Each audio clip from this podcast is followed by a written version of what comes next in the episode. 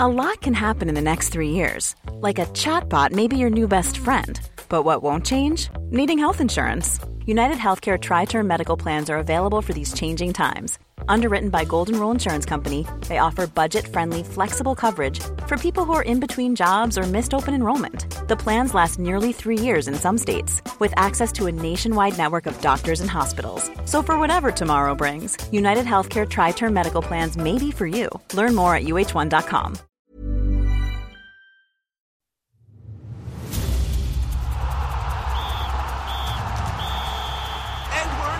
extra time. No mai whakarongo mai ki extra time, Koravinda Hunia aho. This week, Australian Michael Maguire is revealed as the new Kiwis coach. New Zealand football offer parity for its women's side, the Football Ferns, to align with the All Whites, and striker Sarah Gregorius gives us her take on the decision. Netball New Zealand have announced its independent panel to undertake its review, and New Zealand equestrian Jonelle Price makes history at the badminton horse trials.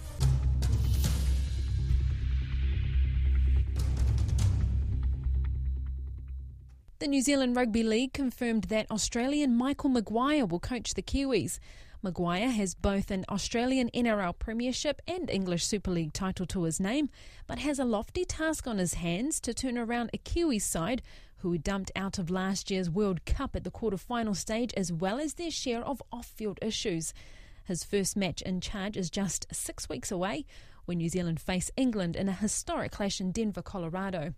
Maguire spoke to media at New Zealand Rugby League headquarters after his confirmation in the role and started by speaking about why he wanted it. Once the opportunity of the, the New Zealand job uh, became available, uh, I could just see from the outside the excitement that um, you know is in and around the space in New Zealand. I, I think it's the players that uh, they have, the, the, the people, uh, and just the character of uh, a number of different uh, New Zealand players that I've coached. They're passionate about what they, they do on the field. They're passionate about their fans. Um, it, to me, it was just uh, such a great opportunity, and I'm really really excited about um, you know coming on board. It's something that uh, it's uh, really brought a fair bit of life into my thoughts around coaching, and I can't wait. Could you please just confirm the length of your contract? Uh, yeah, as long as it, I can possibly make it. So, uh, no, look, it's, it's, four years, and no doubt uh, in uh, contract world, it's it's uh, reviewed all the time, and I'm comfortable with that. It's all about results. you know, I live in an industry that's about results, but uh, my plan is that it's long term, and I want to be here for long term, and I want to be able to build something very special for the New Zealand people. I'll do a lot of trips over here, but it's a it's a part time type role, but I'm not quite sure what you call a part time role. It's, it's, it's, it's it's full time in my eyes. But look, there's other things that I'll be able to do. I'm doing stuff with the, the NRL at the moment. Uh, obviously, you know, no doubt the topic will come up around uh, other clubs, uh, but uh, you know those sorts of things uh, as they come along, I'm assessing those. But it's it's about you know New Zealand first, and if another opportunity does arise, well, I'll, I'll, obviously have a look at that. But it's got to actually sit in the ability for me to to take this job to where I want to take it obviously culture is really important to this team. Definitely. What changes do you want to make to the culture? I think the first thing I need to do is just get all the gather all the information. It's sort of my first day, and I'm, I'm starting to meet a lot of people in and around the office. And uh, prior to actually even landing here, um, there's a lot of good people. Uh, you know, I spent a lot of time uh, in and around the New Zealand kids uh, through different um, scouting uh, sort of things that I did with Souths. I used to sneak over here under when Dean was there, and uh, I'd come and have a look at a few kids, and we'd have camps, and you know, getting to know the people of New Zealand. It was actually it's it's a pleasure. I mean, it's a, they come from all walks of life, and you you get to understand young people and how they ended up where they are, and I think that's something that I'm very passionate about as the person first, uh, before the footballer. So again, I know I'm talking quite broadly around uh, what I need to do, but it's really get to get to know all the people that are involved, and then once I do that, I can then start formulating where we want to go as an organisation. Michael, do you have any specific aims? Obviously, your tenure will take in the, the 2021 World Cup potentially. So, do you have any specific goals around world rankings, World Cups? Uh, at the moment, my goal is every day moving forward from now on is, is to get it spot on uh, and you know be at the highest of levels in everything that we can do. And I've always worked that way. Uh, obviously, the Denver test is uh, you know, the first um, challenge in front of us at the moment, and I'm looking forward to finding the players that uh, you know, have full respect for the jersey and, and the way they go about things uh, at their club level, and also for the jersey when they come into uh, the Kiwi team. So I think my uh, first goal now is preparing the team as well as we can, and I'm really impressed, as I said, about where the team's at in preparation uh, from outside the team. So that's that's my first goal. Kiwis coach Michael Maguire.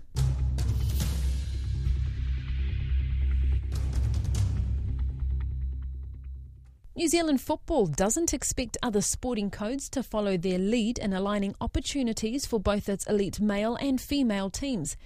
The plan to have its elite female footballers on the same playing field as their male counterparts has been years in the making, according to New Zealand Football Chief Executive Andy Martin.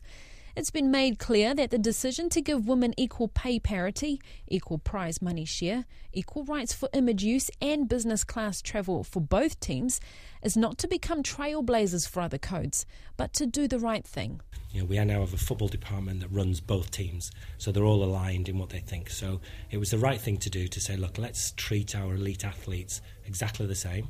Um, we sort of have been anyway, but let's formalise it and let's really put it on a good footing to make a statement, really there's obviously four pillars to this agreement and what it is. What for you is the main significance of what this means? Look, ironically, the fourth of the four points that we mentioned is probably the most significant, which is the player welfare and development program. You know, the pay and conditions and, and bonuses are clearly they're important, but they were they weren't difficult to get lined up. You know, we pay a certain amount to to be on duty for the national team. That's the same for both. We pay an amount of bonus um, if they're successful. Uh, the same amount goes to both. Um, and then all the, the image rights and the benefits for their families, tickets, and all that sort of stuff. They're really important. We all came into it wanting the same thing, which ultimately is for our teams to win at World Cups. You know, we've talked about this for a long time. We expect to qualify. You know, we should be winning our Oceania competitions. So this is about getting to the pinnacle events and then performing. So anything we can do that takes away any, you know, distraction, um, whether it's travel or whatever it be, we, we set it out up front. We know what we're going to do we make good decisions so that the business doesn't go bust. Um, we make the right decisions for the players and we put them on the field in the best state. In terms of pay parity, there's perhaps still an argument out there that the men's game generates X amount and the women's game only generates X amount. So why perhaps should we have pay parity? Where do you guys stand in, in that debate? Well, we've proven that we're not sure we agree with that. I think what we're saying is, you know, we have a group of elite athletes that are available to us to help us achieve our goals, which are winning on the field and you know commercial goals and stuff. So we're paying them the same prize money for the men's World Cup will be different for the women's World Cup. That's out of our hands, and that is driven by those commercial realities. But what we're saying is we'll divide the percentages exactly the same. In terms of other sports following your lead here, you guys have your own circumstances. Rugby, cricket, they are the other main sports in this country have their own circumstances. Would you hope that others would follow, or do you perhaps appreciate that circumstances are different? I think our focus is on us and saying, you know, we want football to be very inclusive across the country. So this is a statement to say at the top end we can show we mean business. But what I'd love to see is, you know, those kicking a ball on a on a weekend that are not in the national gang finding a way into the national gang. So whether that means we convert our products into different languages, we change our pricing model, whatever it is, that's what we're working on now to say let's really encourage everybody to come part of the family. Specifically in relation to the ferns, how much more room for, for growth and development is there in this space in terms of the equality with the with the men's game? We've created the Kate Sheppard Cup this year to sort of put it on a par with the Chatham Cup. We've extended the Women's National League to two rounds this year to put it on a par with the Handa Premiership. But it, it's very difficult to attract the sponsors to the women's game uh, where we can to the men's game. So we've got to find a way to break through. Um, you know, people out there looking at these opportunities to, to own the women's game, to own the Women's National League, to be the brand that, that really leads on women's sport in, in New Zealand. And if others follow, that's fantastic. But what we want to do is make sure we look after our own. Football Fern striker Sarah Gregorius has been on the receiving end of the women's national side, battling with the lack of equality in the past, and believes the decision has been a long time coming. It's such an awesome line that we've now drawn in the sand in terms of no matter who you are, what gender, you know, when you pull on the New Zealand football shirt, you're entitled to the same treatment, you know, that dignity and that respect no matter what. There's a lot of female athletes and female players out there who have felt, you know, the sting of unequal treatment at some point in their careers, and it's tough. It it hurts, and I think particularly over time, you know, that feeling can sort of accumulate and lead to some real genuine frustration. So I think this is a really positive step into making sure that, that none of that kind of exists going forward when players are assembling with the national team. The most tangible benefit, I think, for the players will be around the travel.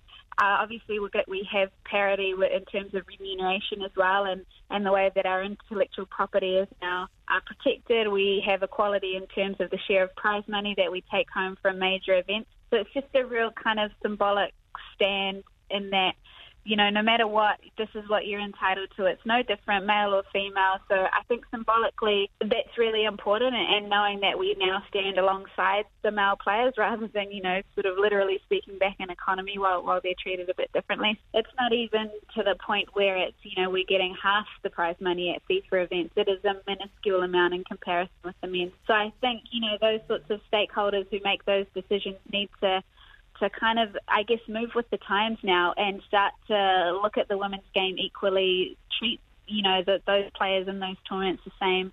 I think it's it should be, and it needs to be the start of a conversation around prize money, and because that again puts you know it puts a bit of a spotlight on the value of you know the female game to you know to, for those organisations and how they view it and how they see it moving forward. So I think, and I'm hopeful that it's the start of you know wider conversations within our own sport and within other sports to say, hang on, are we actually treating our players fairly? Is there equality? Is there equity? And, and what can we do about it if that's not the case? It's, it's a real, uh, for me personally, it's, it's really awesome to see all of the developments and to still be involved and be a part of it.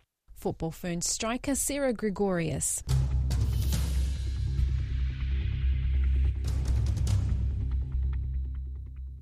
The poor performance of the Silver Ferns at last month's Commonwealth Games is about to go under the microscope. Netball New Zealand announced the independent three member panel who will undertake a full review of the Ferns' failure to win a medal on the Gold Coast. Auckland lawyer and former Netball New Zealand chair Don McKinnon heads the panel and is joined by America's Cup Team New Zealand Chief Operating Officer Kevin Shoebridge and former Silver Fern businesswoman and Pacifica community leader Linda Vagana.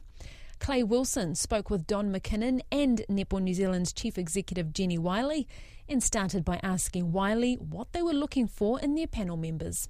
It was a priority to make sure that we had high calibre people leading this independent review, and I think we've achieved that with Don, Linda, and Kevin to deliver to the terms of reference. Independence is the key, um, but what was also important was the leadership, the involvement in campaigns that have had success but also have had some adversity, and also an understanding of netball. And I think we've got a well balanced panel in that respect. We're taking a two phase approach to this review. What's really important in phase one is to get a good understanding of the Commonwealth Games campaign and the preceding two years that led into that, and to be able to get um, some key learnings as a result of that by early June, so that when the Silver Ferns form again for their next test series in September, we've had a robust look at things.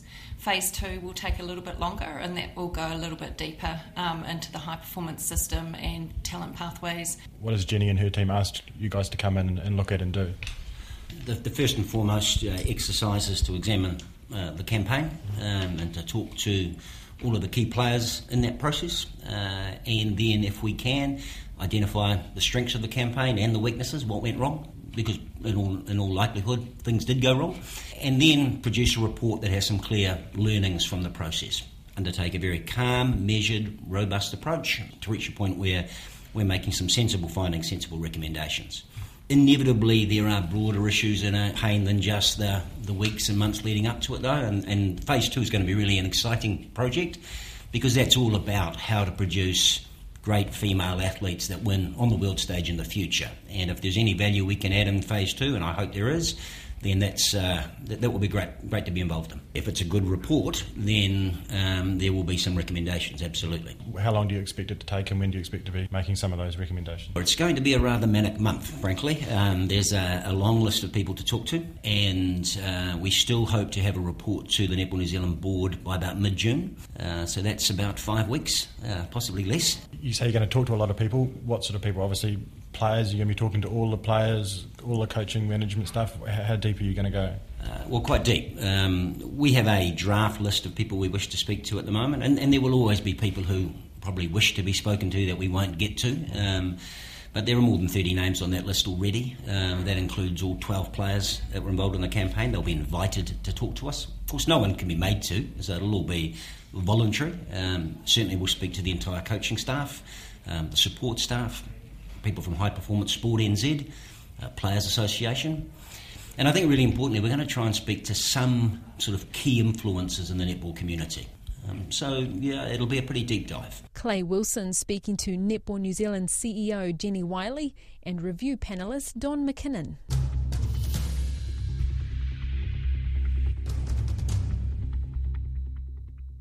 The New Zealand equestrian Jonelle Price has become the first woman in more than 10 years to win the prestigious badminton horse trials in England. Holding on to the lead, the 37 year old established in the arduous cross country section through the final round of show jumping. It's her first major win and comes after fellow New Zealander Andrew Nicholson won the competition last year. Price told sports editor Stephen Hewson the win has been a long time in the making. You have to believe, you have to, as an athlete, you have to, you know, you have to keep believing that your day will come. Funnily enough, um, Toddy and I were sat down last night having a drink and you know, I, I sort of said that the mare is not, you know, show jumping isn't her forte. She's not bad by any stretch of the imagination, but, you know, it's not her forte. And I said, uh, I'm going to need a bit of luck. And he said, uh, every dog has its day. And I said, Are you calling her a dog? And he said, No, I'm calling you a dog. and I think there's an element of truth to that, and it, simply was our day. As you went over that, that last jump on the, the show jumping round, what went through your mind? Uh, just to look at the scoreboard. You know, even though you think you've done it, you, you don't want to be that that person that celebrates before it's happened. So I needed confirmation that what I thought had just happened did happen. And um, then when I, I realised that it had happened, yeah, I was I couldn't believe it had happened. So it was a funny sequence of events, but um, yeah, unbelievable. And uh, quite simply, dreams do come true. You're the first woman to win two in over 10 years.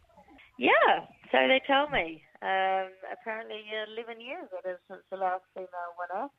Um, and obviously, the the horse I was riding was a, a mare, a female as well. So it was certainly girl power to the fore. And uh, yeah, long may it last. How long have you been with this horse? I've had uh, Classic Moet for five years. So um, yeah, while everybody sort of sees this week, it really is an accumulation of a long, a lot of work, a lot of training that goes on behind the scenes. Um, the person that owns Classic Moet, she's been in the sport for probably, uh, at a guess, 20, 30 years, and it's her first big win. So, um, you know, it's not something that everyone experiences. It is, it is really special. And what does a win like this mean for, I suppose, you as a rider and presumably trainer, etc.? Does it that puts you obviously on the, at the pinnacle of the sport? I've had, you know, I've been amongst um, the framework for a while now. We've had some really good results, I guess, over the last, you know, five years. But you uh, you always want to catch that big fish, don't mm. you? And, and to date, I hadn't quite managed to do that. So um, it's nice to finally do that. I think maybe tonight I might sleep a bit better than I have for for some time. And um, I guess there's just some sort of contentment in knowing that you've you finally um, achieved that. But it's it's it's not to say it's you rest on your laurels. It's it's hopefully one of many more to come.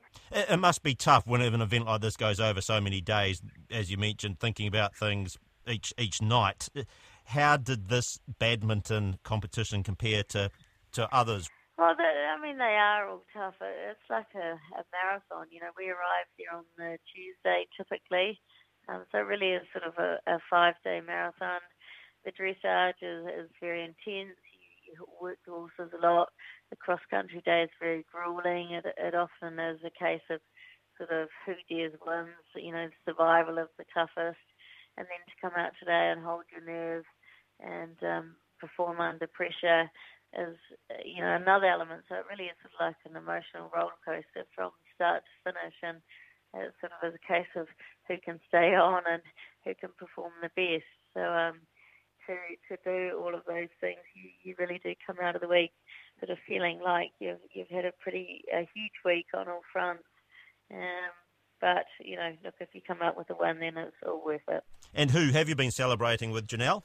Tonight we've just um, we actually live only an hour away from Badminton, so tonight we've just come home. I had a little boy um, just last year; he's only eight months old, so sort of had to get home and put him to bed. But my mum's over from New Zealand, and obviously uh, husband Tim and his brother and wife and a few good friends. So um, but I think tomorrow will probably be the day we might um, wake up and it probably will have sunk in come tomorrow, and and then we'll um, enjoy it with a wider fraternity and, and people that have helped or make it possible. Badminton winner Jonelle Price talking to sports editor Stephen Hewson. And that concludes this week's edition of Extra Time. You can stay up to date with all our sports stories during the week at radionz.co.nz forward slash sport, or you can find us on Twitter at RNZ Sport. Thank you for tuning in. Hey, Kona.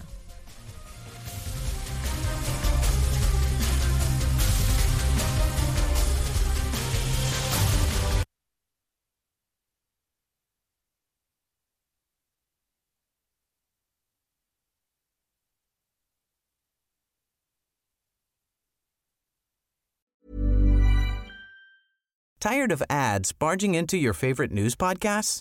Good news. Ad-free listening is available on Amazon Music for all the music plus top podcasts included with your Prime membership. Stay up to date on everything newsworthy by downloading the Amazon Music app for free or go to amazon.com slash news ad free. That's amazon.com slash news ad free to catch up on the latest episodes without the ads.